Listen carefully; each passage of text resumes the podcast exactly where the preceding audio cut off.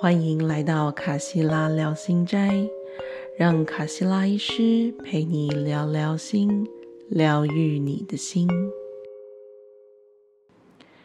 各位听众，大家好，欢迎回到卡西拉医师聊心斋，我是卡西拉医师。最近不知大家有没有感觉，内在的焦虑感、内在的压力。恐惧有种节节升高的感觉，无论是新闻媒体，或是整个大环境的整体氛围，或是能量，都处于一个张力越来越高的一个状态。纵然在物质的层次，在实际的层次，有这个层次。必须面对的挑战。这一集，卡西拉医师想与大家分享的是，灵性导师们怎么看待这些焦虑或者是恐惧。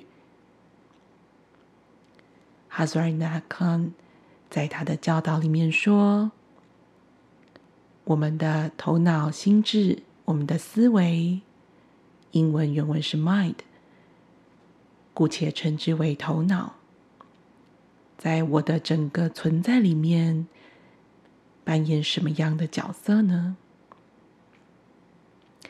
以前有一个人躺在路边吸食着鸦片，陷入了一种半醉半清醒的状态。他躺在草堆上，把帽子放在膝盖上。在这种半醉半醒的状态当中，突然有一个想法冒上他的脑海：“哎，要是现在有个小偷朝我走来，我该怎么办呢？”而当他一有这个想法的时候，他就看到面前真的有一个小偷。他赶快左顾右盼。想要找到一根棍子去把这个小偷打跑，他找到了棍子，但是你们猜他打到的是什么？他打到的是他自己的膝盖，因为半醉半醒，所以他把膝盖上的帽子误认成一位小偷了。在这个片刻。他有恐惧，而当他挥下他的棍子，他的内在有一个交战，他的手跟他的膝盖有一个交战，有一个受伤，而这一切都发生在哪里呢？都在他自己里面。透过这个小小的故事。它向我们展现了我们日常生活中的样貌。当我们的头脑采取某种态度的时候，例如浮现某个想法，或者有种恐惧的情绪，它就像是一个滤镜，让我们所见的一切都镀上了这一层滤镜的颜色。或者，我们也可以把它形容是一个阴影，让我们所见的一切都覆盖在这层阴影之下。我们对这种半醉半清醒是不知不觉的，我们其实就在这种不知不觉的状况下，透过内在上千个甚至上万个观点与感受。去体验这个世界。我们自以为清醒的活着，好像从睡梦中醒来就叫做清醒。真的是这样吗？当我们把我们的想法、我们头脑里面的这个阴影覆盖在我们周遭的人事物上，在我们自己看起来。就好像我们的猜疑是正确的，我们的怀疑是有根据、有道理的，或者我们的恐惧是真实不虚的。当这个阴影在我们的心底被压着、被隐藏着的时候，我们向内看，看不到它；但是向外看，我们能够看到，把阴影覆盖在我们所见的一切人事物上。此刻，我们看到的，其实不是对方真正的样貌，而是。我们内在的阴影而已。有另外一个小故事是这样的：有一个年轻人非常的大胆，我们称他为大胆王好了。大胆王跟他的朋友说：“哈哈，我天不怕地不怕，什么都不怕，什么闹鬼呀什么的，我才不怕呢。”你可以把我送到任何你可以想象最可怕、闹鬼闹得最凶的地方，我完全可以忍受。我才不相信什么鬼、什么神的呢。于是他的朋友就问他说：“那么墓园呢？你觉得你可以在墓园里待一整晚吗？”这位年轻人大胆王说：“当然可以呀。”所以他们就做了这样的胆量测试。他真的到了墓园里待了一整晚，他一点都不害怕，而什么也都没有发生。但是就在太阳升起之前，他准备从他坐了一整晚的地方起身离开。他已经坐在那里。坐了一整晚，期待着会看到鬼魂，会看到鬼，而他才不怕他们。当他起身准备离开墓园的时候，他的外套勾到了后面的树枝，使得他在往前走的时候感觉到背后有一股拉力。这下可把他给吓到了。他整个人被吓昏了，几乎昏死过去。当有人说每个人都对我很不友善，没有人对我是真心的，没有人对我是真正的朋友。当有人这样说的时候，当他的头脑里有这样的想法。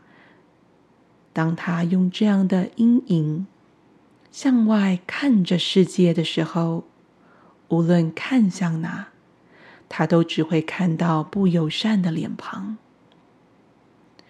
就算那些人是带着真诚的心与他接近，因为他已经把这个阴影、这个不友善的阴影覆盖在上面，所以他。没有办法真正的看，他所见的一切都是他内在的阴影。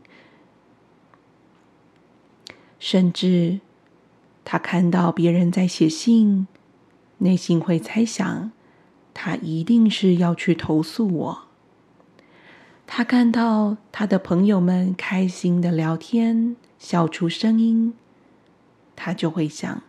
他们一定是在笑我，一定是在背后讲我的坏话，甚至更夸张一点，他看到别人在睡觉，还可能会猜想，他一定连做梦都在骂我，都在批评我。当这个阴影越来越大，越来越大。他会吞噬掉这个人本身，把他变成这个阴影。此刻，如果这个人刚好也是意志力比较薄弱的人，他就会成为这个不友善或者是敌意的阴影的代言人。他的整个氛围就会成为这个阴影。无意识的对别人发出攻击，他不是有意识的，他不是故意要去做的，而是因为这个阴影吞噬了他，这个名为不友善或敌意的阴影，成为他，他成为了这个阴影。有些时候，我们自己或我们身边的人会说：“可是我没有办法呀，我没有办法控制我自己，我就是这么的无能为力，我没有办法摆脱这些想法，我没有办法摆脱这样的感觉，我就是没办法控制自己不去这么想。”但实际上，真的是这样吗？我们的内在有各种不同的想法跟感受交织着。普兰老师会这样比喻：他说，我们内在好像有一个村庄，有一个小村落，里面有一群人共同生活着。其实，在生物的层次上，我们这个个体。也是由很多很多的细胞组合而成。这些细胞或者我们身体里面的组织器官，就像是村子里的村民。我的心有新的想法，肝有肝的想法。我的左手有左手的想法，右手有右手的想法。但是。村子里的老大是谁呢？那个村长，那个能够听见所有居民的想法，统整所有人的想法，让这整个村子往一个共同的方向去前进的那位是谁呢？其实，在所谓内在的旅程。或者借由冥想作为工具的这条途径，就是不断的去找到真正的村长，那位我们内在真正的主人。如果我们没有认出他，没有找到他，我们并不具有内在的自主权，而只是不断的受困于。这些我们以为是我，但其实只是部分的我的想法。头脑思维本该是我们内在强大的工具。头脑或者思维擅长分析，擅长逻辑，他知道过去，也展望未来，因此。头脑思维会为为我们带来担忧，让我们知道或者提醒我们：诶，未来有可能发生危险，要小心哦。但此刻，这个工具却反客为主，主导了我们整个前进的方向，让我们受困于自己的焦虑之中。哈苏尔纳康就神秘主义的观点说，我们可以把它视为一种灵性的贫穷。这种深刻的无助，比任何物质的贫穷或物质的无助都来得更严重。甚至有些人会来到一个更失去自主权的状态，让原本。该是他人的想法，他人的头脑进入自己，主导自己。当我们内在有一个想法冒出来的时候，不妨问问自己：这是我的想法吗？或者是他人的想法呢？有感受的时候，一样，这是我的感受吗？还是别人的感受呢？当我们开始试图去厘清，这是我喜欢的，这是我要的，虽然不知道为什么，但我感觉这就是我。其实，我们就是在拿回内在的主导权，迈向真正的自由的这条路上往前迈进了一步。一个对于自己的内在失去控制，只能任由头脑、心智或者是失控的情绪拉扯着自己到到处乱闯而感到无助的人。他很容易在他实际的生活，在日常生活的这个层次当中，也感受到无助。一个被自己内在的头脑或情绪所操控的人，也很容易感受到，在日常生活当中，好像被外在的人事物所操控着。所以，拿回内在的主导权，其实就是我们通往真理的路上一个最大的奥秘。这是一种内在的锻炼与精熟的艺术。我不等于我的头脑、我的心智，而是我使用我的头脑。使用我的心智。当我想要我的头脑专注在哪里，用我的聪明才智去分析什么，它可以去做，而不是失去控制，无法拉回自己，不受控的被他拉着到处跑。好好的聆听自己内在的想法，这是哪部分的你在说话呢？这是你的吗？还是别人的呢？